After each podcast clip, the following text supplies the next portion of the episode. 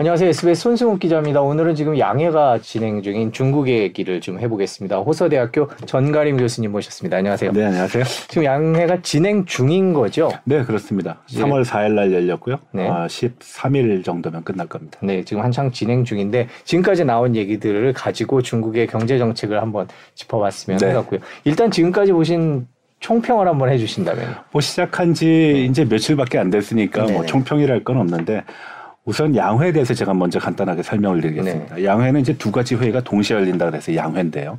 하나가 정협이라는 게 있습니다. 정치협상회의라는 게 있고 또 하나는 전국인민대표자대회라는 게 네. 있습니다. 정협은 이제 자문기관이에요. 어떤 정책이라든지 기구 조직 인선에 관한 이런 안을 내놓게 되면은 전인대 그러니까 전국 인민 대표자 대회를 줄여서 전인대라고 하는데 거기서 이제 심의 의결을 해가지고선 통과를 시키면 네. 은 이제 결과가 나오는 겁니다. 어, 양회라는 거는 1949년도 중국이 건국되면서 시작한 게 아니에요. 정협이 먼저 시작했고 5년 뒤에 전국 인민 대표자 대회를 했어요. 그러다가 이제 50년대 후반에 가면은 그걸 날짜를 맞춰서 같이 하게 됐거든요. 네. 근데 이제 양회를 보게 되면은 매년 3월 초 열립니다. 거의 날짜가 고정돼 있다시피 해요. 3월 3일에서 3월 4일 날 개최됐다가 열흘에서 12일 정도 회의가 열리는데요. 양회가 중요한 건 뭐냐? 매번 중요하진 않습니다. 네. 근데 많은 분들이 양회에 관심을 갖는 거는 양회가 경제 성장률 목표치를 발표합니다. 음, 네. 그래서 개혁 개방 이후에 양회라는 거는 중국 경제를 대표하고 그 해의 경제와 관련된 내용들이 나오기 때문에 어 양회에 관심을 갖는 거거든요. 근데 이 양회가 열릴 때 바로 직전에 열렸던 당 대회가 만약에 5년의 새로운 년이 시작되는 그러니까 얼마 전에 20차 당 대회가 있었죠. 작년 10월 달에 그 당 대회가 열린 그 직후 양회는 굉장히 중요합니다. 음. 왜 그러냐? 인선이 결정이 돼요. 모든 장관급이 결정이 되고 차관급이 결정이 음, 네. 되고 국장급이 결정이 되게 됩니다. 물론 양회에서는 장관만 임명을 하게 되는데요. 그래서 인선이 첫 번째고 두 번째로는 경제 성장 목표치 그 조금 전에 말씀드렸고요. 세 번째는 보통 조직 기구와 관련된 개편이 있습니다. 네네. 그래서 어떤 식으로 개편이 될 것인가. 그리고 네 번째로는 각종 정책이 나오게 되고요. 네. 그 전년도에 양회에 있었던 내용들을 평가를 하게 됩니다. 음. 그래서 크게는 인선, 조직, 그리고 경제 이 세 가지 정도로 파악을 하시면은 거의 뭐 틀림이 없다. 거기에 한 가지 덧붙인다면은 대외 관계, 외교적인 부분도 언급이 되기 때문에 네. 외교도 이제 중요하게 보기도 하죠. 그럼 결론적으로 보면 앞으로 시진핑 3기가 어떻게 진행될지 우리가 한번 짐작해 볼 수 있는 그렇습니다. 예, 그런 회의다라고 정리를 할 수 있을 것 같은데 지금 방금 말니까 하나하나 좀 여쭤볼게요. 네. 그러면 이제 경제 성장률 목표치라고 네. 봐야 되겠죠. 5%를 내놨습니다. 이제 그 네. 얘기부터 좀할 텐데 말씀해 주신 대로 어떻게 벌써 시장 기대는 그보다 좀 높지 않을까였는데 이것 때문에 결국 경기 부양을 안 하는 거 아니야? 라는 시장 실망도 좀 있었고. 네, 그렇진 않습니다. 예, 전문가 입장에서 좀 네. 평가를 해 주시죠. 중국의 경제 성장 목표치를 보기 위해서는 바로 직전 연도 연말에 있었던 경제 공작 회의라는 게 있습니다. 네. 그게 이제 각 지방서부터 하나씩 올라오게 되는데요. 아마 12월 초 정도 되면은 경제 공작 회의의 중앙에서 열리는 것이 거의 정리가 되다시피 합니다. 음. 거기서 이제 내용들을 보게 되면은 몇 퍼센트인가를 대충 짐작을 할 수 있고 네. 어떤 경제 정책이 나오는가를 알 수가 있습니다. 그럼 제가 간단하게 설명을 드리면은 5일날 전국 인민 대표자 대회에서 리커창이 떠나면서 요번에 떠나게 되거든요. 네. 떠나면서 연설을 아주 길게 했습니다. 근데 길게 하는 과정에서 올해의 경제 성장 목표치를 5% 안팎으로 잡겠다라고 얘기했는데 관련된 정책 내용들, 특히 경제 공작 회의에 나온 내용들을 보게 되면 다 5%가 넘습니다. 음. 그러면은 총리는 5%를 얘기했는데 그 직전에 있던 경제 관련 각종 중요 회의에서는 5% 넘는 지수를 발표했다라는 거는 결국은 5%는 최고의 마지노선이 되는 것이고 음. 5% 이상을 달성한다. 그럼 왜 이런 일종의 조작이 필요한가라는 생각이 들 겁니다. 올해가 시진핑 연임 3기입니다. 네. 신기구 개편이 있게 되면은 그 기구에 대한 힘을 실어줘야 되고 어떤 정책의 드라이브를 싣기 위해서는 성적치를 굉장히 보수적으로 잡는 경향이 있습니다. 음. 그리고 이렇게 좋은 성적을 우리가 초과 달성했다라는 모습을 보일 겁니다. 음. 그래서 그 증거가 되는 거를 간단하게 말씀드리면은 보통 중국의 그 경제 성장률 1%가 220만 명의 실업자를 고용을 하게 돼요. 취업자가 220만이 늘어나게 됩니다. 그러면은 5%면은 1,100만 고용이 돼야 되는 거잖아요. 근데 리커창이는 1,200만 원을 얘기했어요. 어. 앞에서는 5%라고 얘기해 놓고 그러면 그건 무슨 얘기냐? 5%가 넘는다는 거예요. 5.5%라는 거예요. 그러면은 외부에서는 어떻게 보냐. 아, 이거 보수적으로 잡은 거기 때문에 기본적으로 한 6% 정도 갈 거다. 5%는 최저점이다. 그래서 5%가 나오는 근거가 되는 거는 중국 정부가 지금 굉장히 몸살이고 있다라고 판단을 하시면 될 겁니다. 그럼 이 5%는 어떤 의미가 있느냐? 지금까지의 중국의 경제 성장을 보게 되면 5%는 굉장히 실망스러운 숫자입니다. 왜냐하면 중국이 개혁 개방 이후에 2008년도까지 연평균 경제 성장률이 9.8%였거든요. 중국 사람들은 30년 동안 거의 10% 가까운 성장률에 네. 익숙해져 있어요. 근데 2010년을 기점으로 해가지고선 성장률이 계속 떨어집니다. 그게 왜 2010년이냐면 2008년도에 서브프라임 모기지가 네, 있었고 네. 2010년도에는 재정 위기가 있었어요. 유럽발 재정 위기가. 그때 그 위기는 후진국에서 일어난 것이 아니라 선진국에서 일어났는데 중국의 주요 수출 대상국들은 대부분 선진국이거든요. 그러다 보니까 경제 성장률이 계속 떨어지기 시작합니다. 걷다가 가중되는 것 중에 하나가 미중 간의 경제 갈등이에요. 그리고 코로나 팬데믹 네. 상황이 3년 지속됐죠.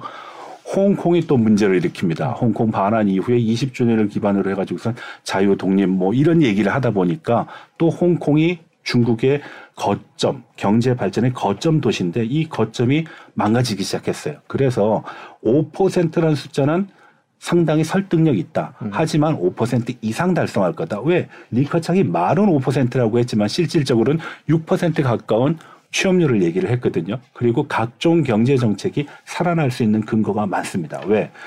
코로나 팬데믹 3년의 상황 속에서 이제 폭발적인 내수가 이제 생길 것이고요. 보복성 소비라고 보통 네. 얘기하죠. 코로나 팬데믹 상황이 중국이 가장 늦게 풀린 상황입니다. 선진국에서는 이미 풀렸었고요. 그러면은 중국이 경제에 있어서 삼두마차라고 얘기하는 게 내수, 투자, 소비인데요. 네. 이 내수, 투자, 소비가 굉장히 좋아질 수 있는 개연성이 있다라는 겁니다. 그러면은 지난 3년 동안의 중국 경제 성장률을 봤을 때 작년은 3% 성장을 했거든요. 3%의 구성을 보게 되면은 대략 5% 이상이 어떻게 나올 건지를 우리가 알 수가 있는데요. 첫 번째로는 소비가 1%를 차지했습니다. 그리고 투자가 1.5%를 했고 수출이 0.5%였어요. 음, 네. 코로나 팬데믹이니까 네, 소비를 안 하니까 네. 수출을 네. 못 하는 거죠. 자, 그러면은 소비가 60% 정도를 차지한다는 얘기입니다. 경제 성장률에. 근데 봉쇄로 막아놨는데 이제 봉쇄를 풀었으니까 여행업, 요식업, 그리고 뭐 각종 소비와 관련된 것이 폭발적으로 60%의 수준을 만족시킨다. 그러면 6, 5, 30이니까 3%의 성장은 최소한 소비에서 나온다. 음. 그리고 1.5%가 아까 전에 투자에서 나온다 그랬으니까 네. 4.5%는 투자. 그러면 수출은 1%. 이거는 무난하게 달성할 수 있는 겁니다. 음. 그래서 5%는 최저점이다. 지금 국제적인 상황을 고려했을 때 이 정도 수치를 내놓는 것은 전혀 무리가 아니다. 다만 자신감이 분명히 있기 때문에 아마 5% 달성은 무난할 거라고 보고요. 어, 많은 경제학자들은 6%를 전망을 했습니다. 근데 중국이 낮게 발표를 한 이유는 네. 이게 자신감이 없다 아니면은 정책 자체에 상당한 문제가 있다라고 판단하는 것이 아니라 적어도 기대치 이상의 성적을 보여주는 것이 새로운 기구, 새로운 연임을 맞이하는 시진핑 정부한테 강한 힘을 실어줄 수 있다라고 판단하는 것이 오히려 더 설득력이 있을 겁니다. 예전에도 그러면 이렇게 새로운 임기가 시작할 때 약간 이런 보수적으로 이런 식으로 보수적으로 목표를 내놓고 이런 적이 있었나 네, 그렇습니다. 보통 그렇습니다. 아, 그러니까 네. 우리가 이 상황을 볼 때 짱저민 당시로 가자. 그리고 네. 후진타오 당시로 가자. 네. 시진핑의 초창기에 있던 2013년에 가면은 다 그런 식으로 나옵니다. 음, 다만 예외적인 상황이 있습니다. 후진타오 때 짱저민 때는 너무 잘 나갔을 때이기 때문에 경제 성장률 목표가 8, 9%는 기본이었어요. 그러니까 9% 성장한다 그래도 사람들이 놀라지 않아요. 당연히 그 정도는 하는 거라고 생각하고 음. 시진핑이 나왔을 때는 중미 갈등 관계가 이제 막 시작될 때다 보니까 한때는 구간 경제 성장 목표치를 얘기했습니다. 제가 학교에서 얘기를 할 때 보통 이러거든요. 너 다음 학기 성적 몇 퍼센트 올릴 수 있어? 저 10% 올릴 수 있습니다. 그러면 이건 자신감 있는 거예요. 한 5%에서 15%요? 그렇게 구간을 얘기하면 자신감이 없다라는 얘기예요. 음. 자기한테 굉장히 많은 여지를 둔다라는 거죠. 중국이 중미 관계가 아주 좋았던 트럼프 시대 때 5.5%에서 6.5%를 음. 얘기했습니다. 그건 뭐냐? 자신감 없다라는 얘기거든요. 그래도 최저점인 5.5%는 무난히 달성했습니다. 음. 그렇다면 지금의 5%도 우리가 단순하게 내외적인 상황이 안 좋다고 해서 5%로 잡은 것이 아니라 이거는 최저점이다. 강한 힘을 실기 위한 중국인들한테 이쪽에 희망 같은 그런 희망을 보여주기 위한 뭐 레토릭이라고 할까요? 음. 그렇게 판단하는 것이 오히려 더 설득력이 있을 겁니다.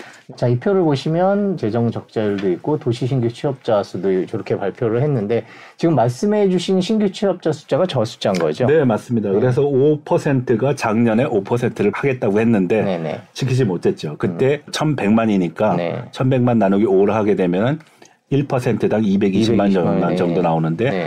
발표는 5%를 했지만 1,200만으로 잡았다라는 거는 그거보다 좀 더 나오게 음, 만들겠다라는 의도가 그렇군요. 강하다는 겁니다. 자, 그럼 5%에 대한 해석은 들어봤는데요. 근데 아무래도 요번에 그 전반적으로 양해에서 발표한 것들이 미중 갈등으로 인한 대외적인 변수를 고려해서 다소 소극적으로 잡지 않았나 그런 분석들도 좀 있는 것 같습니다. 뭐 보시기에 방금 말씀해 주신 대로 임기가 처음 시작할 때의 보수적인 그런 경향도 있겠지만 아무래도 미국이라는 대변수, 세계 신냉전과 블록화 이런 것들을 감안하지 않았느냐라는 곳곳에서 그런 것들이 보인다라고 했는데 그런 평가에 대해서는 어떻게 보십니까? 네, 뭐 아주 틀린 말은 아닙니다. 제가 앞서 말씀드렸다시피 중국 경제 성장을 하는 과정에서 지금 상황이 매우 엄중한 상황이다. 네. 그 엄중한 상황을 몇 가지로 요약을 해보면 한 네다섯 가지로 얘기할 수 네. 있습니다. 첫 번째로는 중미 갈등이 아주 노골화되고 있다라는 거죠. 과거에는 무역 전쟁이라고 얘기를 했습니다. 그랬다가 이제 기술 전쟁, 아마 조만간에는 금융 전쟁으로 확대가 될 겁니다. 음, 두 번째로는 홍콩 반환 이후의 문제입니다. 홍콩이라는 것이 중국의 투자의 창구 역할을 하거든요. 영어도 쓰고 중국어도 쓰고 접근도 굉장히 용이하고 시장도 굉장히 개방적이고 자유롭기 때문에 홍콩을 통해서 중국을 들어가는 경우가 굉장히 많습니다. 근데 홍콩에서 그 속칭 어, 이제 뭐 민주화 운동이 있다 보니까 홍콩 경제가 아주 형편없이 망가졌어요. 그리고 세 번째로 얘기할 수 있는 게 누구도 피해가지 못했던 팬데믹이죠. 네. 그 이제 뭐 원인을 가지고 얘기했을 때 중국이냐 아니냐 얘기가 있긴 하지만 아무튼 팬데믹이 가져온 후과가 또 다른 영향 요소로 작용했다는 겁니다. 그래서 팬데믹에 따른 세계 경제 침체. 그리고 다섯 번째로 얘기할 수 있는 게 바로 러시아와 우크라이나의 전쟁입니다. 이거는 공급망에 그리고 세계 경제, 국제 관계에 상당히 큰 영향을 미쳤거든요. 과거와 같은 대결 구도가 경제적인 이득의 어떤 어, 존재 여부를 가지고 얘기했다 그러면은 지금은 이념적인 성향이 더 강하게 나타나지 않습니까? 그러다 보니까 이 모든 것에 중국이 걸려 있습니다. 그래서 다섯 가지 요인이 중국의 발목을 잡는 요인 중에 하나다. 그렇지만 중국 경제의 지난 어, 성과 그리고 내용들을 보게 되면은 5%는 무리가 아니다라고 저는 봅니다. 네. 그렇군요.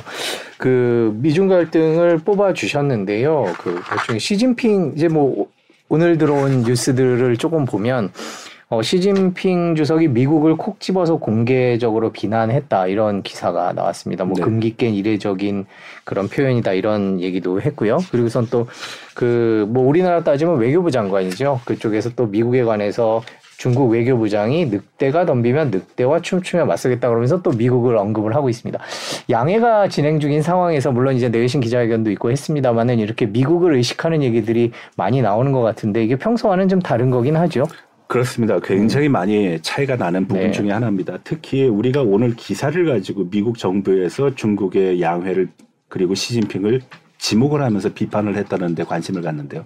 사실 시진핑 등장 이전에 바로 지난주에 어, 제재 명단에 28개 기업을 다시 올린 바가 있습니다. 미국에서. 네. 그런 걸 보게 되면은 중국의 미국 견제는 굉장히 노골적이다. 그리고 중국의 미국에 대한 불만 역시도 거기에 상응하는 만큼 굉장히 높다라고 얘기할 수 있습니다. 친강이라고 요번에 외교 부장이 될 사람인데요. 네. 그 사람이 앞에 나와서 이제 발표를 했을 겁니다. 친강은 주미 대사를 지냈습니다. 나이도 아, 굉장히 네. 어려요. 56세밖에 안 됐습니다. 어, 친강이 주미 대사를 지내는 동안에 전반적인 중국의 노예화된 그런 어떤 이미지를 벗고 젊음 이미지를 심어놨다는 데서 굉장히 긍정적으로 음, 평가를 네. 받았던 사람이에요.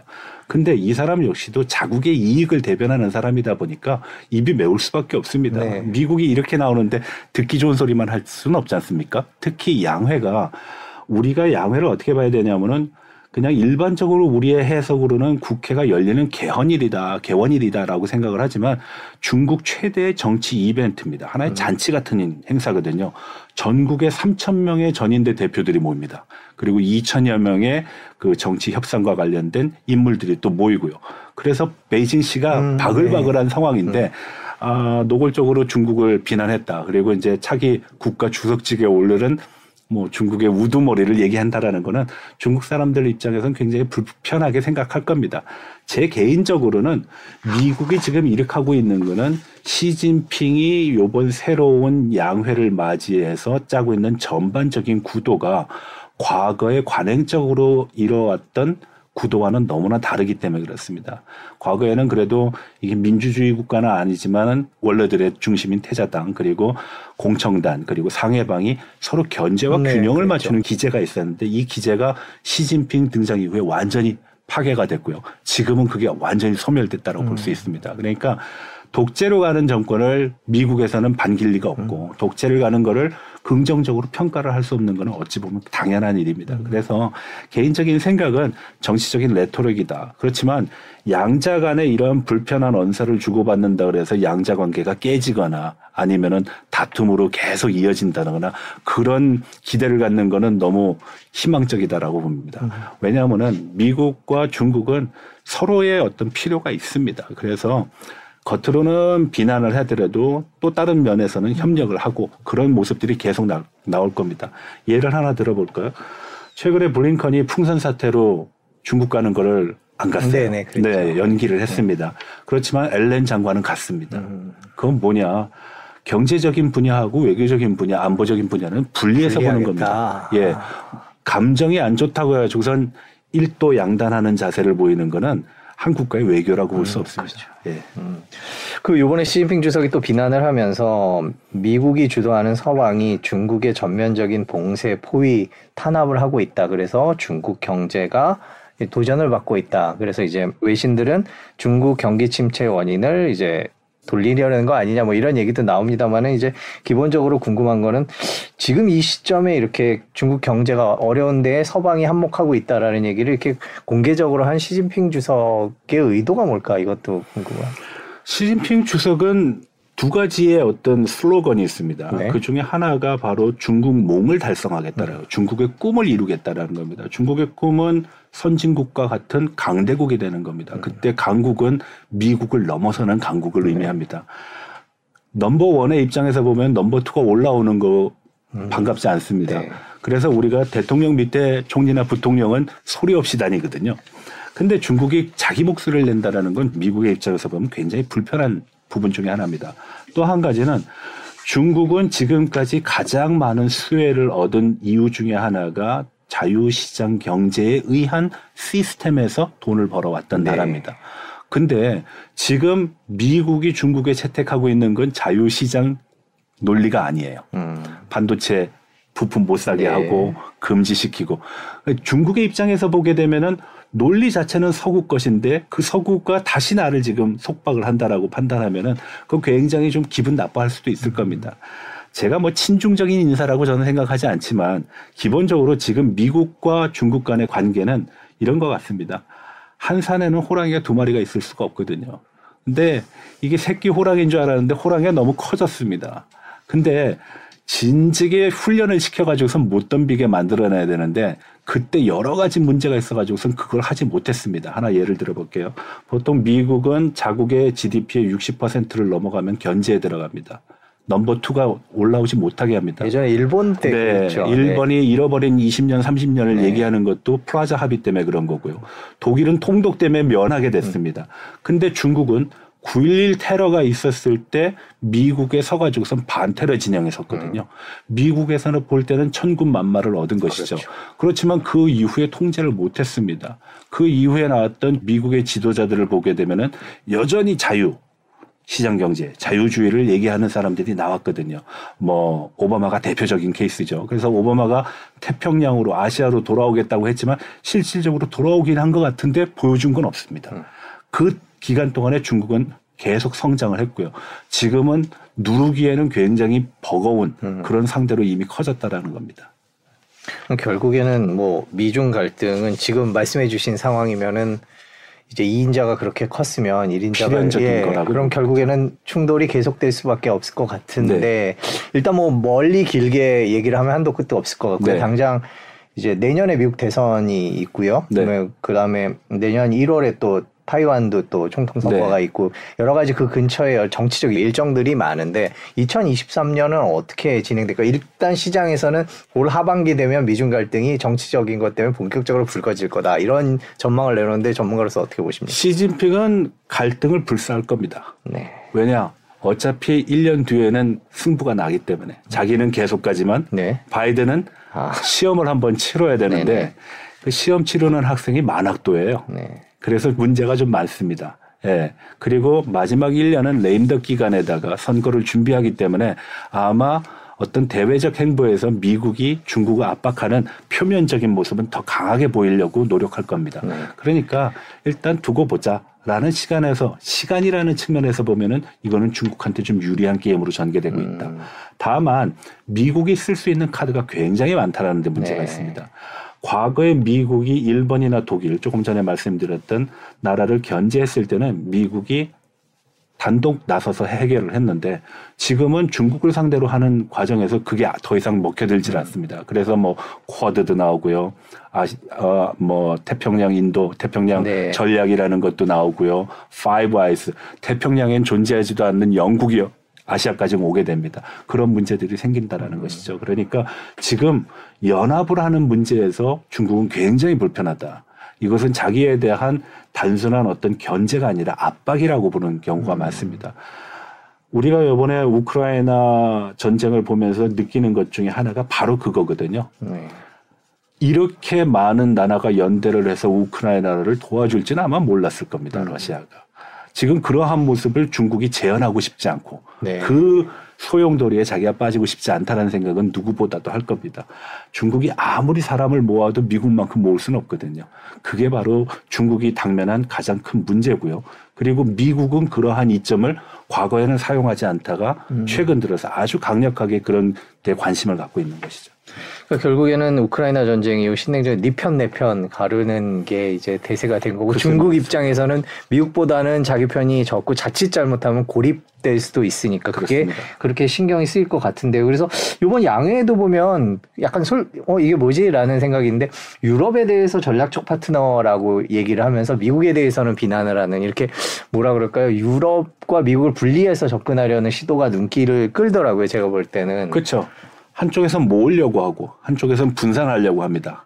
미국이 아프리카는 못 가요. 왜냐하면 아프리카는 전통적으로 중국이 네, 잘 네, 다듬어 놓은 네, 네. 지역이다 보니까 유럽은 일종의 무주공산입니다. 이념적으로는 자유민주를 얘기하고 있지만 경제적으로는 중국이 굉장히 영향력이 크게 발산되는 지역이기도 합니다. 음. 일 1도 1대1로의 최종 종착점이 바로 유럽 아닙니까? 네네네. 예, 그런 측면에서 보게 되면은 우리가 쉽게 이해할 수 있을 거라고 봅니다. 그 저희가 양 얘기를 계속 하고 있는데 결국에는 미국이랑 서방이 중국을 압박하는 오늘 시진핑 주석이 어 뭐 경제가 어려워지는 이유로서 여러 가지 예를 들었는데 봉쇄 포위 탄압을 얘기했는데 가장 대표적인 게 이제 기술과 관련된 문제를 안 할 수가 없는데 이번에도 중국 정부가 양해해서 뭐 과학과 관련된 얘기들을 기술 발전에 대한 의지들을 많이 밝혔는데 그 어떻게 보세요? 그렇게 하는 것들이 지금 서방의 제재 속에서 쉽게 될까? 중국의 기술이라는 기술 개발이라는 게 어디까지 나갈까? 예전처럼 그렇게 빠르게 나갈 수 있을까? 이런 의구심들이 드는데 그런 거에 대해서 네, 제가? 두 가지 부분으로 나눠서 일단 설명을 드리겠습니다. 첫 번째로는 어, 안보관이라는 측면에서 먼저 말씀 한번? 네, 네. 말씀 말씀을 드릴게요. 작년 24 당대회 때 시진핑이 나와서 업무 보고를 하면서 강조한 단어 중에 가장 많이 언급된 게 안전이라는 단어입니다. 네. 이때 이 안전은 우리가 생각하는 safety가 아니라 security입니다. 음. 그걸 91번을 얘기했어요. 네. 예. 요번에도 어, 저 2중전회라 그래가지고선 공산당 당 대회 있고 두 번째 회의에서도 안전이란 단어가 굉장히 많이 나옵니다. 이건 뭐냐? 그 안전이 누구로부터 유혹을 받느냐? 미국으로부터 받는다라는 겁니다. 아. 그래서 모든 것은 미국의 대항적인 구도 안에서 판단을 해야 되는 거고 그런 과정 속에서의 배치가 이루어진다는 겁니다. 그럼 이번에 이제 기구를 가지고 한번 조직 개편을 한다 그러니까 기구를 보게 되면은 많은 기구가 주목을 받고 있지만 가장 주목을 받는 것이 금융입니다. 왜 그러냐? 미국이 가장 강한 부분이거든요. 중국이 네. 가장 취약한 부분입니다. 그래서 과거에는 금융 보험 감독위원회하고 증권감독위원회 이원화해놨습니다. 예전에는 하나였다가 그거를 개혁개방 이후에 점점 점점 나눠놔서 두 개로 나눠놨는데 이걸 다시 중앙으로 모이게 하려고 합니다. 그럼 왜? 중, 미국에 대항하기 위해서는 분리해놓는 것보다 합쳐놓는 게 낫다라고 판단하는 거거든요. 또한 가지를 말씀드리면은 요번에 중용되는 관료들의 상당수가 기술 관료입니다. 개혁 개방 초기에도 기술 관료가 많았어요. 왜냐하면 대외적으로 수출을 하고 공장을 돌리기 위해서는 기술을 알아야 되니까. 그러다가 정치 관료들이 많이 등장하게 됩니다. 근데 다시 기술 관료가 나왔는데 이 기술 관료들이 굉장히 특별한 행태를 보이고 있는 사람들이에요. 어떤 배경이 굉장히 특별합니다. 하나는 군사 과학 분야, 우주 항공 분야, 반도체 분야, 배터리 분야. 그래서 요번에 양회의 전인대 대표로 초대된 사람들의 면면을 보게 되면은 47명이 아웃이 됐거든요. 기업인들 중에서. 네. 47명이 아웃된 기업인들을 보게 되면 텐센트, 음. 뭐 알리바바 네. 상거래를 하는 업체들이 아웃이 됐고요. 들어온 사람들을 보게 되면은 잉더커지라 그래가지고선 배터리를 만드는 거, 샤오펑이라 그래가지고 전기 자동차를 만들고 반도체를 만드는 회사, 바이오 의약을 만드는 회사 가 들어왔습니다. 그리고 부동산도 들어오게 되는데 이 부동산 업계에 있는 사람들이 굉장히 특별합니다. 많은 분들은 보고 아 이게 부동산 업이 침체돼 있으니까 부동산 한번 다시 살리기 위한 방법이 아니겠는가라고 생각할 텐데 일반 부동산 투자자나 개발상이 아니라 이 사람들은 가공을 하는 사람들입니다. 쉽게 얘기하면은 이 땅을 어떻게 쇼핑몰로 가공을 할든지 그걸로 성공한 사람들인데 대부분 홍콩 사람들이에요.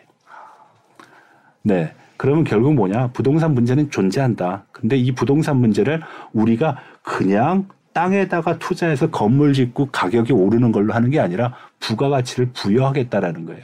그래서 더 나은 환경, 부가가치가 될 만한 요소들, 뭐 예를 들어서 뭐, 어, 어뮤즈먼 파크 같은 거를 놀이공원 같은 거를 네. 배 끼워놓을 수도 있고, 공원을 끼워놓을 수도 있고, 공연장을 끼워놓을 수도 있고, 상점가를 끼워놓을 수도 있고, 이런 거를 주로 해왔던 사람들을 불러다가 했습니다.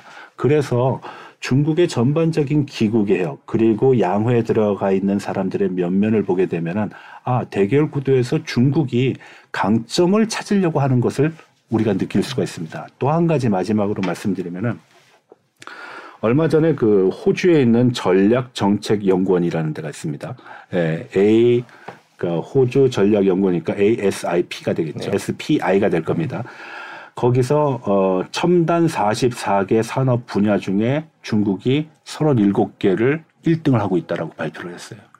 미국은 7개 하고 있습니다. 원래대로 하면 나머지가 돼야 되는데 나머지도 다 차지하지 못했어요. 유일하게 1등을 하고 있는 부분은 양자 컴퓨터 그리고 뭐 우주 항공 바이오 특히 백신 개발. 네. 예. 근데 나머지 배터리 AI clouding computing, 빅데이터 이런 것들은 다 중국이 지금 1등을 하고 있다는 겁니다. 시장 규모로 한번 보게, 보게 되면은 14억의 시장을 가졌고 3억의 시장을 물론 소득은 다르긴 하지만 규모로 보게 되면은 상당히 큰 차이를 보고 있다라는 거거든요. 그러면은 중국은 이제 과거에는 미국이 앞서 있는 거를 따라가는 거였었는데 지금은 중국이 앞서가고 있는 것이 있다라는 겁니다. 그리고 거기에 주력을 하겠다라는 거거든요. 우리가 그 점을 좀 자세하게 알 필요가 있습니다. 명심할 필요가 있습니다. 특히 이러한 어, 산업의 발전 상황 속에서 중국 사람들이 어떠한 정책을 쓰느냐 아마 올해 양회 가장 큰 관건이 될 겁니다. 그렇군요. 그 기술에 대해서는 서방의 압력으로 인해서 중국이 발전이 더디지 않겠느냐라는 지적이 있었는데 지금 교수님 말씀해 주시는 거는 뭐 그런 부분도 있을 수 있겠지만 일단 세계 1위에 있는 기술력을 갖고 있는 그런 기업들도 많다 이렇게 그렇죠. 답변을 해주신 걸로 미국이 키운 겁니다. 거기 그렇죠. 네. 37개 분야 그리고 거기에 1등을 하고 있는 기업들은 대부분 Five Eyes 국가에서 유학을 한 사람들이에요. 아, 네. 예. 그러니까 이건 뭐 필연적인 거죠. 이걸 뭐 누가 잘했다, 누가 잘못했다라고 얘기하기는 힘들다. 지난 30년 동안 만들어진 구축된 현상이 지금 결과로 나타난 건데 중요한 건 뭐냐. 미국이 할 수 있는 부분이 그다지 강하지 않다라는데 우리가 좀 걱정거리가 있는 거죠. 무역 전쟁 열심히 했습니다. 그렇지만 미국의 대중국 무역 적자는 여전했거든요. 그건 뭘 대표하냐? 중국이 그만큼 성장했다라는 겁니다. 미국이 다루기 위해서 굉장히 큰 어떤 부담을 져야 된다는 얘기입니다. 아까 뭐 말씀 부동산 얘기 얼핏 해주셨는데 부동산도 좀 여쭙겠습니다. 이번에 그 정부 업무 보고 그 신화사에 난 거를 봤더니 뭐 부동산과 관련해서 확실히 규제를 이제 좀 튼실하게 내실 다져야 되겠다라는 그런 정부 의지가 보이던데요. 일단 여쭤보고 싶은 건 지금 중국의 부동산 상황이 어떤 그 위기론이 너무 몇 년째 나오고 있어서 지금 상황이 어떤지 좀 여쭙고 싶어요. 부동산 문제는 어떻게 보면 해결하기도 쉽고 어떻게 보면 해결하기 굉장히 어려운, 네. 어려운 부분이에요. 네. 해결하기, 해결하기가 쉽다라고 얘기를 하게 되면은 국유화시키면 됩니다. 음, 네, 그러네요. 예. 네. 그냥 정부가 그냥 갖고 가면 돼요. 그러면은 문제가 해결됩니다. 근데 해결하기 어려운 부분은 뭐냐? 바로 일반 주민들의 소득이 대부분 부동산으로부터 나온다라는 겁니다. 내가 시장에서 채소 팔고 채소가 오늘은 10개 팔았는데 내겐 100개 팔린다는 보장이 없지 않습니까? 그 사람들은 뭐냐? 아파트 사가지고 아파트 값이 오르고 해서 그 부가 축적되는 겁니다. 지표상의 숫자가 바뀌는 것이죠. 그 숫자가 바뀌면서 중국 경제는 성장했고 중국 경제 성장하면서 유연화는 강해졌습니다. 그러니까 해외 나가서 돈도 쓸 수 있는 여력이 생긴 거죠. 근데 부동산이 죽어버렸어요. 내가 기본적으로 벌어들이는 소득 이외에 또 다른 부가가치를 창출할 수 있는 소득이 없어졌다라는 게 가장 큰 문제입니다. 이게 일반 대중의 문제고요.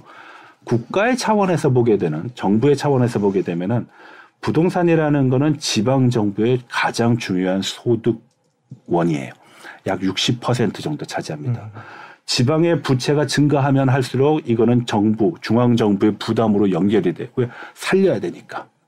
근데 이게 살려야 되는데 밑이 있는 독이면 괜찮는데 밑이 없는 독이 돼 버렸거든요. 그래서 지금 부동산이라는 거가 사실은 중국 정부가 회수를 해서 국유화를 해도 지난 과거 동안 쏟아놨던 각종 부채가 너무 많다는 겁니다. 그래서 그걸 보통 PRN이라고 그러거든요. project revenue 그 note라고 그러는데 이게 굉장히 높습니다. 제가 그러면 실질적으로 숫자로 하나 말씀드릴게요. 지금 중국의 지방정부의 부채가 35조 위안입니다.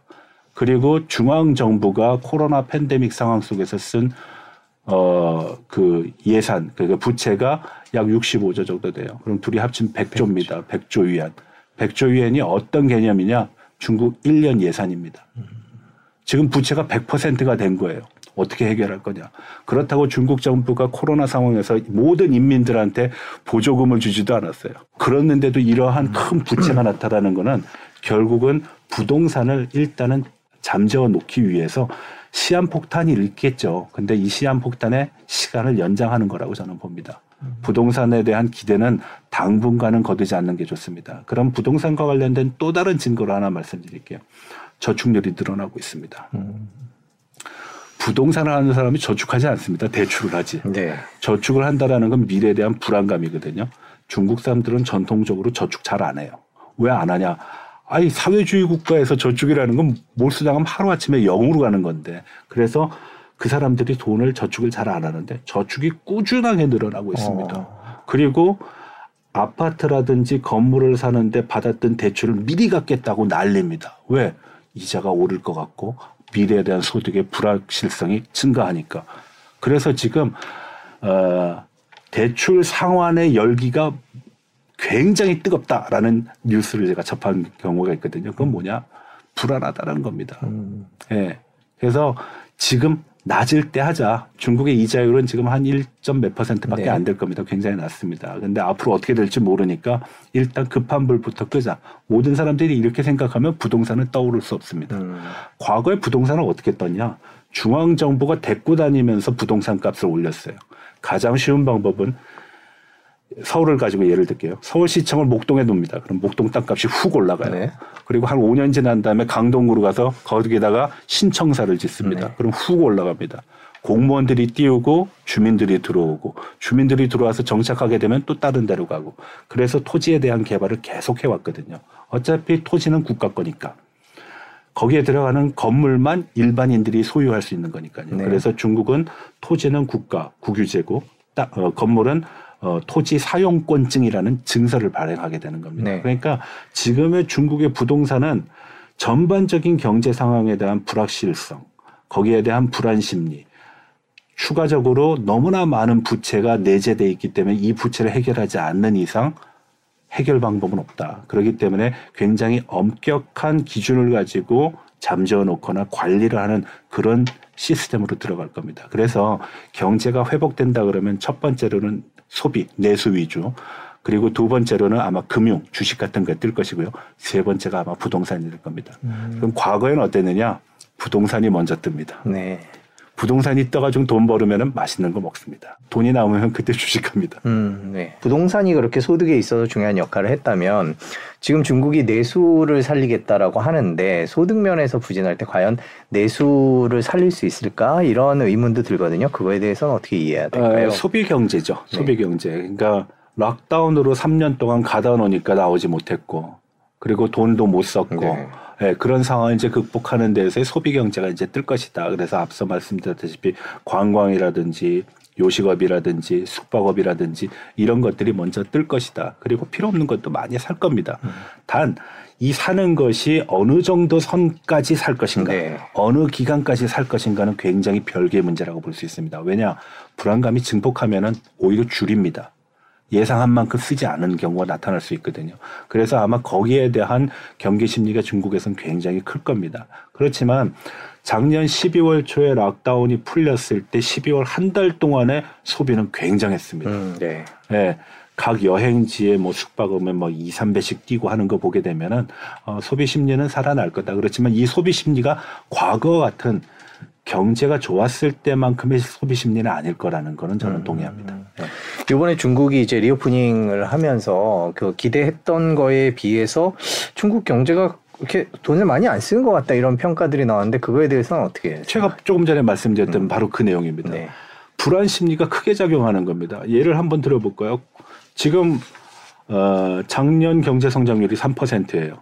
그리고 3% 한번 생각해 보십시오. 그 해에 네. 다른 나라들은 마이너스 성장했습니다.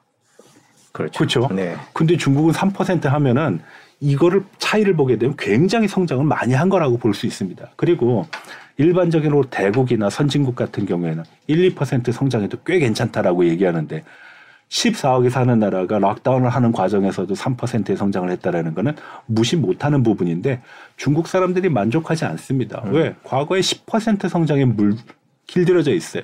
그리고 또 한 가지는 이게 전국 평균입니다.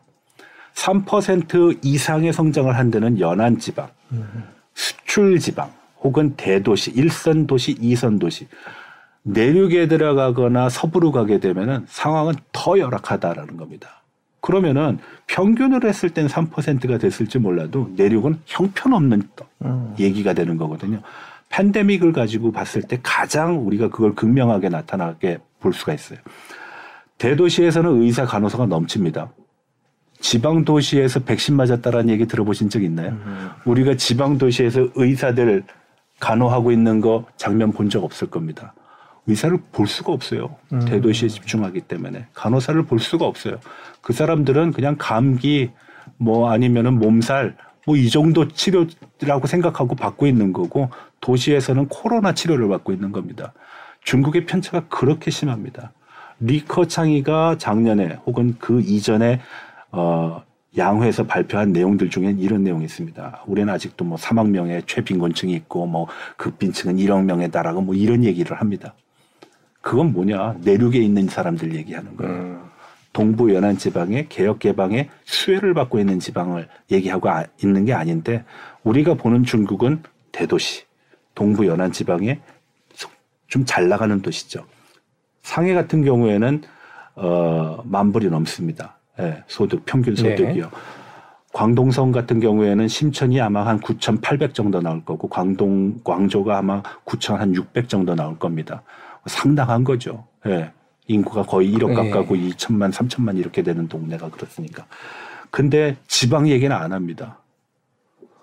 지방은 우리나라 돈으로 10만 원 가지고 1년을 사는 사람도 있다란 얘기예요. 음. 예. 그러면은 지금 이 편차 속에서 우리가 느끼는 것 중에 하나는 3% 성장, 아, 중국 사람들의 기대감보다는 실망감이 더 클 것이다. 실망감을 넘어서 불안감이 더 클 것이다. 중국이 어, 락다운을 해제하고 다시 일상적인 생활로 돌아가는데 이러한 불안감이 얼마만큼 크게 작용할까? 아마 중국 경제가 갖는 뭐 숫자로 표현은 되지 않지만 심리적인 요인으로는 굉장히 크게 작용할 거라고 봅니다. 그걸 극복하는 게 중국 정부 입장에서는 되게 중요하겠네요. 이번 양회에서도 이제 그런 비전을 제시하는 게 중요할 것 같은데 네. 이번에 그런 불안감을 없애기 위한 비전들은 어떤 게 있었다고 보세요? 아마 어, 과학 기술 분야의 발전 음. 얘기할 겁니다. 더 나은 생활을 위해서는 과학의 힘에 의존할 수밖에 없다. 그리고 그 과학보다도 더 중요한 게 있다. 그건 뭐냐? 공산당 영도하에서 안정적인 생활. 시진핑이 작년 20차 당대에서 91번이나 외쳤던 그 시큐리티의 문제를 당이 해결할 수 있다. 그래서 내무위원회라는 거를 요번에 아마 조직을 할 겁니다. 내무위원회는요, 어, 과거에 KGB 연상하시면 됩니다. 아, 네. 예. 그리고 금융위원회라는 거는 나누어진 금융, 그리고 재정, 경제의 힘을 다시 집중하겠다라는 겁니다. 그러니까 우리가 보통 선택과 집중을 얘기하게 되는데 지금 선택의 문제가 아니라 집중의 문제가 더 강조되고 있는 게 뭐냐? 더 강한 드라이브를 걸어야 된다라는 겁니다. 아마 시진핑 우상화도 그런 측면에서 이해를 하면은 보다 쉽게 음, 이해할 수 있을 그렇군요. 거라고 예. 봅니다. 이제 국방 방금 얘기 또 안, 안전 얘기를 해주셨는데 국방비 얘기를 좀 해봐야 될것 네. 같아요. 중국이 이번에 양에서 국방비 또 늘리겠다 뭐 이런 것도 이제 언론 제목에 많이 뽑혀서 나왔는데 네. 그건 어떤 취지로 이해를 하면 될까요? 지금의 상황이죠. 중미 갈등입니다. 네. 중국은 1도련, 2도련이라는 거거든요. 반접근, 어, 접근 거부라는 정책을 씁니다. 그건 뭐냐 하면은 미국이 다가오지 말라라는 겁니다. 그래서 섬과 섬을 열, 연결에 따라서 1도련, 그걸 더 멀리 그어가지고선 2도련을 음, 만들어 놨습니다. 그 선은 넘지 말아라는 겁니다. 지금 아시겠지만 인도 태평양 전략을 미국이 구사하고 있고, 어, Five Eyes라 그래가지고선 친미적인 성향을 띤 서방 국가들 다섯 개를 또 모았고요. 그리고 쿼드라는 것도 하고 있습니다. 네. 점점 점점 중국을 압박해 온다라는 거죠. 중국의 입장에서 보면은 이거 녹록지 않은 상황입니다. 또한 우크라이나 러시아 전쟁을 보면서 아 이거 쉬울 줄 알았는데 쉽지 않거든요. 이 연합의 힘에 얼마만큼 강한가를 체감을 하고 있는 것입니다. 근데 시진핑한테는 또 하나의 과제가 있어요. 뭐냐? 대만을 수복을 해야 됩니다. 네. 왜 대만을 수복을 해야 되냐? 100년의 꿈을 중국 사람들이 얘기하는데 첫 번째 100년이 공산당 100년, 창당 100년입니다. 2021년이었어요. 네. 왜냐하면 중국 공산당이 1921년도에 건국했대. 그때의 목표는 잘 사는 나라 만들기예요. 그래서 중등 국가, 중진국 수준으로 올려놨다라고 자, 자신들이 얘기를 했거든요. 그럼 두 번째 100년은 뭐냐? 중국 건국 100년이에요. 1949년도에 건국했으니까 2049년까지 강한 나라를 만들어야 되는데 이 강한 나라의 첫 번째 조건 중에 하나가 통일을 해야 되는 겁니다. 대만 그냥 놔둘 수가 없어요. 근데 대만이 경제적으로 중국이 압도할 수 있다라고 생각을 해왔거든요. 개혁 개방하는 과정에서. 최근 2, 3년 사이에 압도할 수 없다라는 게 증명이 돼 버렸습니다. 그게 뭐냐? TSMC예요. 네. 이게 전 세계가 다 중국을 대만을 바라보고 반도체 달라고 합니다. 우리가 반도체 쇼테이지가 생겼을 때 각국 정상들이 대만으로 뭐 타전을 하고 어 대기업 수, 그 수뇌들이 가가지고선 어 반도체 좀 달라고 했을 때 대만이 느긋하게 가격을 그냥 올려버렸거든요. 그것도 뭐 1, 2%, 20%, 30, 30%씩 올렸단 말이에요. 반도체는 필수 불가결한 하나의 산업의 요건이 돼버렸습니다. 그렇죠. 지금 중국이 칠려면은 당분간은 반도체 없는 그 3, 4시대 때와 같은 삶을 각오를 해야 되는데 쉽지 않다. 네. 어느 나라도 그걸 원치 않는다. 그러면은 대만 수복이라는 거 더 요원하다. 대만 안에서는 독립을 하겠다는 목소리가 더 커지고 있으니까 진퇴양난인 것이죠. 네. 그러면 결국에는 최근 이번에도 보면은 양회를 앞두고 타이완 해협에 무슨 전투기가 떴다 뭐, 뭐 음. 이런 보도가 계속 나왔습니다. 뭐 이제 뭐 일단 그 의도도 궁금해요. 중국이 그런 타이완 해협에 이런 큰 회의를 앞두고 그런 식의 긴장을 만드는 건. 중국은 건국 이후부터 대만을 자국의 일부분이라고 얘기를 해요. 네. 근데 여러 나라들이 그걸 인정을 하지 않았는데 유엔의 상임이사국 자리에 올라가면서 71년도 얘기인데 그때부터 많은 국가들이 중국이랑 수교를 할 때 전제 조건으로 내놓는 것 중에 아니라 대만은 중국의 일부분이라는 걸 인정해라. 그래서 우리나라도 92년도 수교를 하면서 그걸 인정을 했습니다. 그래서 공식적으로 대만은 우리가 나라라고 부르지 않습니다. 음. 예. 근데 이 대만을 수복하는 과정 속에서 가장 심각한 거는 중국 본토에서 대만을 간 사람은 고향으로 돌아가겠다라는 어떤 뭐 기대나 희망이라든지 어떤 동향심, 마, 옛날에 고향을 그리워하는 마음이지만 대만 본성인들은 중국 본토하고 관계가 없어요. 근데 본성인들의 인구가 늘어나고 있거든요. 그리고 그 사람들이 정치 권력을 차지하면서 대만은 하나의 독립된 주체로 그리고 독립된 국가로 여기기 시작합니다. 그래서 중국이 골치 아픈 것 중에 하나가 이러한 생각을 바꿔놔야 된다라는 거. 과거에는 한 몇 년 전까지만 해도 경제적인 요인들이 유인 요인이 됐어요. 그래서 중국 좋아? 와. 그럼 네. 월급 더 줄게. 네. 장사 더 편하게 해줄게. 그렇지만 지금 녹록치 않은 상황이 됐습니다. 그러니까 중국에 대한 중국이 대만에 대해서 관리를 할 때 경제적인 요인으로 유인할 수 없으니까 이제 힘에 의한 유인을 합니다. 그래서 그 지표가 된 첫 번째가 반국가 분열법이라는 게 있습니다. 독립해? 그럼 너는 무력으로 제압할 거야. 그런데 얼마 전에 문제가 있었죠. 작년 8월 달에 낸시 펠로시가 졸업 여행을 아시아로 왔어요. 의장직에서 내려와야 되니까. 졸업 여행을 오면서 끝에서 두 번째로 간 지역이 바로 대만입니다. 네. 중국의 입장에서 보면 굉장히 불쾌한 거예요. 그러니까 그때서부터 노골적으로 대만 해협에 대한 군사적인 행동을 하고 있고 아마 모르긴 해도 하루에 100편 정도의 전투기가 아마 대만 상공을 순회하고 있을 겁니다. 방공 식별구역. 왜? 한 번 미국이 계속 들어와서 이거는 내 거야. 내가 관리하는 부분이야 하면은 그 다음에 그걸 뚫고 들어가기 굉장히 어렵습니다. 그런 면에서 보면 중국이 대만의 방공 식별구역을 들어간 건 이건 내 땅인데 왜 못 들어가? 도발을 하는 행위로 보이긴 하겠지만 그것을 끊임없는 신호를 주는 것은 굉장히 중요하다. 그렇지 않으면은 잊혀진 대만이 되거나 아니면은 대만은 중국과는 무관한 나라가 되거나 이럴 수 있기 때문에 대만에 대한 관리 차원에서 굉장히 군사적인 행동을 빈번하게 하고 있습니다. 아마 7.2%로 작년보다는 0.1%의 국방비가 증액된 것도 이런 것들이 감안됐을 겁니다. 그 2023년 경제를 얘기할 때 타이완 해협의 긴장이 결국에는 많은 영향을 미치지 않겠냐 이렇게 걱정을 하시는 분들이 많은데 어떻게 될 거라고 전망을 하세요? 지금 뭐 해주신 말씀만 듣고 보면은 언제나 언제든지 일촉즉발이다라는 표현을 네, 우리가 이런 얘기를 하고 있을 때 우리는 상당한 긴장감에 휩싸여 있거든요. 근데 대만 사람들은 생각보다 아주 어, 느긋하게 보냅니다. 근데 따지고 보면 우리도 그렇습니다. 북한에서 미사일 쏘고 뭐 아, 네. 장사정포 쏴도 어, 시장에 가가지고선 사재기 하는 사람 없지 않습니까? 어, 일상화된 거죠.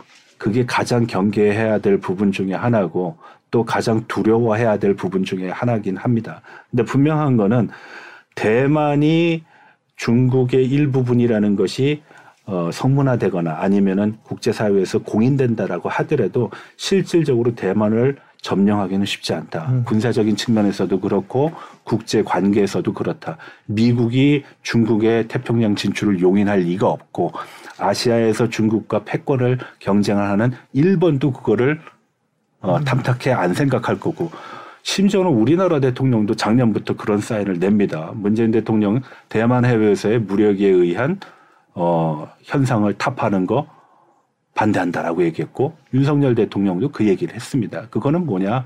결국은 중국이 국제사회에서 이러한 여러 가지 난관을 헤쳐 나가야 된다라는 거거든요. 쉽지 않습니다. 그렇군요. 올해 계속 내내 지켜봐야 될 것 같습니다. 이제 저희가 양회 얘기를 하고 국방비 얘기까지 했고요. 이제 우리 경제에 미칠 영향을 좀 얘기를 해보겠습니다. 이번 양회를 바라보는 한국 경제의 시선은 조금 엇갈리는 것 같습니다. 뭐 네. 기대했었는데 네. 뭐 한번 띄워주기를 바랬었는데 이런 생각도 있고 아 이제 앞으로 점점 더 멀어질 것 같고 뭐 중국은 또 애국주의가 있으니까 우리 수출도 잘 안 되는 것 같고 뭐 이렇게 중국과는 이제 점점 멀어지는 거 아닌가 뭐 이런 분석들도 되게 다양한 분석들이 나오거든요. 네. 교수님께서는 한국 경제 입장에서 볼 때 이번 양회에서 가장 중요한 건 어떤 거라고 꼽으십니까? 과거에 한중 간의 그 경제 무역 관계는 상하 관계였어요. 음, 경쟁 관계가 아니었습니다. 보완적인 관계였고 우리가 중간재를 주면은 거기서 완제품을 만들어서 수출해서 돈을 버는 그런 관계였었는데 중국이 2010년대를 기점으로 해가지고선 강조하고 있는 단어가 한 단어가 있는데 많은 언론에서는 언급하고 있지 않습니다. 그게 바로 홍색 공급망이에요. 홍색 공급망이요? 모든 걸 중국에서 다 만들겠다라는 얘기입니다. 음, 네. 중간재 지금은 한국으로부터 갖다 쓰지만 대체할 수 있으면 대체하겠다. 우리도 과거의 성장 과정에서 그걸 했습니다. 수입 대체라는 게 바로 그거 네, 아닙니까? 네, 네. 중국이 그걸 하게 되면 우리의 수출은 줄어들 수밖에 없죠. 걷다가 애국주의로 인해 가지고선 한류 뭐 아니면 화장품 이런 것들에 대한 매력도가 떨어지거나 아니면은 외면하는 현상이 일어나도 우리한테는 굉장히 심각할 겁니다. 그렇지만 한편으로는 우리가 너무나 위축될 필요는 없다. 왜 그러냐? 우리가 중국에 영향을 미치는 것이 미비하게 느껴질지 모르지만 실질적으로는 굉장히 강력하다라는 데 있습니다. 그건 무슨 얘기냐? 2004년도서부터 수출과 수입 최대 무역국이 중국이 돼버렸습니다. 우리한테는. 네. 근데 중국의 입장에서 보게 되면요. 1위 수입 국가가 대만이에요. 근데 대만은 국가가 아니지 않습니까? 네. 중국의 입장에서 보게 되면. 그럼 제외시키고. 두 번째가 EU입니다. EU는 EU니까 덩어리로 보이는 거지. 나라로 분리해 놓으면은 아무것도 아닌 것 같아요. 3위가 한국입니다. 네. 얼마만큼 수입을 하냐? 전체 수입량의 10% 정도를 합니다. 음, 물론 중요한 점은 있습니다. 더 부가가치가 높고 더 매력적이고 더 고품질의 더 세련된 제품을 팔아야 됩니다. 쉽지 않습니다. 근데 따지고 보면 우리는 늘 그런 과도기, 위험, 그리고 테스트에 임해 왔거든요. 뭐 제가 초등학교에서부터 지금까지 늘 과도기라고 얘기, 한, 듣던 얘기하고 네. 똑같습니다. 그래서 좀 힘들긴 하지만 우리한테는 그런 능력은 있다라고 저는 봅니다. 다만 중국 경제가 어떻게 변모할 것이냐에 대해서 우리가 좀 관심을 가질 필요가 있는데요. 앞서 말씀드렸다시피 첫 번째 소비재에 대한 폭발적인 성장이 이루어질 것이다. 왜 락다운이 풀렸으니까. 그러면은 한국의 소비재와 관련된 제품들이 많이 팔릴 겁니다. 그리고 난 다음에는 아마 중간재, 산업재 이런 것들이 많이 팔릴 텐데 그 과정 속에서 옛날과는 사뭇 다른 양상들이 많이 나타날 겁니다. 예를 들어서 대체 가능한 제품 아니면은 경쟁이 굉장히 심한 제품에서 가격 경쟁이 중국에 이길 수, 수 없거든요. 그런 제품에 대해서는 중국이 치, 치고 나갈 것이다. 그렇지만 너무나 비관적이진 않다. 단 시간이 조금 필요하다라고 봅니다. 저는 아마 어, 연말 정도 가야지 가시적인 어떤 성과가 보이지 않을까라고 생각을 합니다. 그 전까지는 좀 힘들지 않을까라고 판단을 합니다. 그 한국과 중국 경제 얘기를 할 때 요즘에 가장 많이 얘기되는 게 반도체입니다. 이제 네. 미국과 중국의 반도체 패권 경쟁에 있어서 반도체 규제죠. 뭐 정확히는 음. 규제에 있어서 한국의 입장이 애매한 거 아니냐. 특히 우리나라 기업들이 중국에 공장도 있고요. 음. 이 반도체 수출 문제, 반도체 기술 문제 이거는 어떤 식으로 전개될 거라고 보십니까? 대국이 아닌 이상은 애매할 수밖에 없습니다. 왜? 우리가 미국만 상대하는 거 아니고 중국만 상대하는 거 아니기 때문에 우리의 스탠스라는 것은 진짜 굉장히 탄력적이어야 됩니다. 지금 미국이 주는 여러 가지 어, 혜택 얼마나 매력적인가 아마 수지 타산을 잘 맞춰보고 결정을 하긴 하겠지만 분명한 건 그렇습니다. 이것이 항구적으로 갈 수는 없다고 저는 생각합니다. 시간의 문제다. 예. 그리고 두 번째로는 그 사이에 우리는 많이 바뀔 거라고 보거든요. 근데 반도체 우리가 이렇게 생각할 필요가 있습니다. 반도체는 규모의 경제가 가장 우선되는 시스템으로 돌아가는 산업입니다. 네. 그래서 치킨 게임을 하지 않습니까? 3등이 올라와 그러면은 한번 죽어봐. 물량을 대량으로 풀고 가격을 낮춰버립니다. 그래서 3등을 제거하고 4등을 제거하고 5등을 제거해서 지금의 삼성과 하이닉스가 있었던 겁니다. 지금 남은 경쟁자가 미국의 마이크론이라는 음. 회사가 3, 삼등인데 3등이 아마 하이닉스하고 삼성 따라오긴 굉장히 버거울 겁니다. 제가 봤을 때 삼성과 하이닉스는 살아남는다. 다만 전반적인 산업 구조에서 지금 램에 대한 수요가 많지 않은 것 뿐이다. 그건 뭐 그 반도체라는 주기적인 네, 산업의 특성을 따라가기 때문에 우리가 그 산업의 특성을 무시하고 아 뭐 지금 장사가 안 되니까 끝난 거 아니야 라고 좌절할 필요는 없다라고 저는 봅니다. 그 우리나라의 소비재 수출에 대해서 아까 얘기를 해주셨는데 중국이 애국주의 얘기가 많이 나와요. 이제 네. 한국 거를 잘 안 사는 거 아니냐 네. 이런 걱정도 있는데 그런 건 실제로 어떻습니까? 애국주의요. 네. 써보면 알죠. 물건을 써보면 압니다. 음. 그러니까 애국주의라는 건 비등비등 했을 때 국산 쓰는 게 낫지라고 하는 거는 호소할 수 있을 줄 몰라도 음.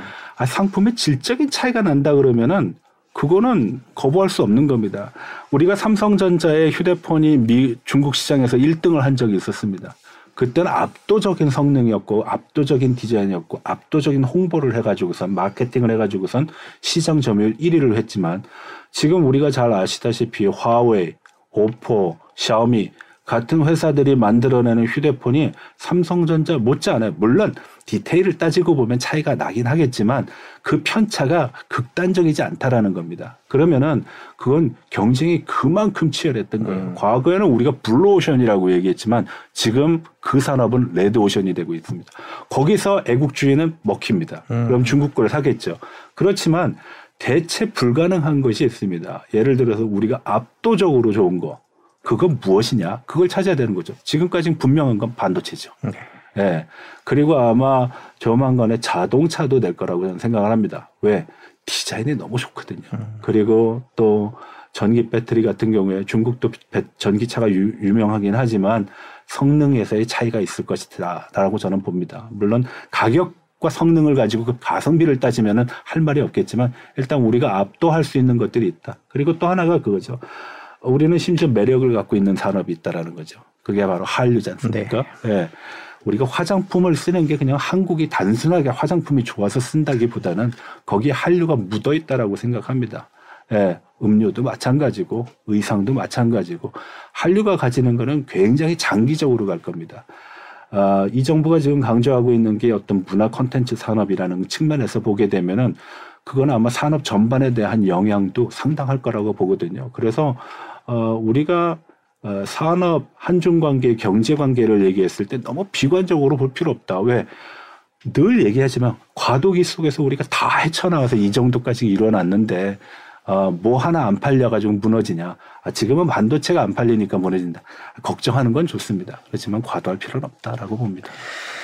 네, 저희가 쭉 중국 경제에 대해서 전반적으로 양회를 중심으로 짚어봤는데요. 그 올해 중국 경제에 대한 전망이 뭐 이제 연초에 비해서 이번 양회 경기 부양책에 기대 못 미칠 것 같다라는 이유 때문에 조금 내려왔어요. 어떻게 보세요, 올해 중국 경제 좀? 중국 경제 산업군별로 어, 경제를 촉진하는 정책이 나올 거예요. 그 산업군이라는 거는 중국이 자신 있는 산업에 우선적으로 투자할 겁니다. 앞서 말씀드렸다시피 전인대회 전인대에 새로운 인물들이 이제 충원이 됐다 네. 그랬잖아요. 특히 어, 기업 가들이 많이 충원이 됐는데 그 기업가들 중에서 앞서 말씀드렸다시피 전기차, 반도체, 바이오, 태양광, AI, 뭐 인공지능, 데이터 관련된 기업인들이 있다라는 거는 그것이 중국의 성장 동력이 된다라는 겁니다. 그 부분에 있어서의 어떤 정책적인 지원은 있을 것이다. 근데 과거에 중국 경제가 항상 수렁에 빠졌을 때 잠깐의 어떤 뭐 그 강심제 같은 거 주면 버쩍 네, 일어나 가지고서 네, 네. 했던 부동산은 힘들 것이다. 음. 예, 그래서 부동산에 대한 일반적인 정책적인 투자는 뭐 크게 기대할 바는 없다라고 봅니다. 그렇지만 이제 취약했던 부분 중에서 또 강화시키는 부분이 있겠죠. 앞서 말씀드렸다시피 금융 부분. 금융이 너무 취약합니다. 중국의 은행을 보게 되면요. 사실 좀 어떤 면에서 보면 굉장히 낙후해 있다라는 생각을 버릴 수가 없습니다. 뭐 서비스 자체가 낙후해 있는 것도 있고 상품 개발도 낙후돼 있고 그런데 이것이 전반적인 중국의 수준을 얘기하는 것이고 관치금융 아닙니까? 우리가 매일 아침에 일어나면은 환율 고시를 해요. 그 나라는. 그러니까 그 환율 고시에서 시장은 그렇게 생각하지 않는데 그 환율로 바꿔야 된다라는 얘기는 그만큼 취약하다라는 것을 네. 스스로 인정하는 것이거든요. 그러니까 그런 부분에 있어서의 어떤 정책적인 강화 아마 모색할 것이고 그래서 금융위원회가 나오고 위원회가 나오고 하는 그런 일련의 동작들이 지금 진행되고 있다라고 보입니다. 3월 4일 시작된 중국 양회를 가지고 음, 정치적인 의미부터 경제적인 상황 또 한국 경제에 미치는 영향까지 긴 시간 알아봤습니다. 어, 저희가 뭐 예정된 시간을 훌쩍 넘겼는데 오늘 긴 시간 고맙습니다.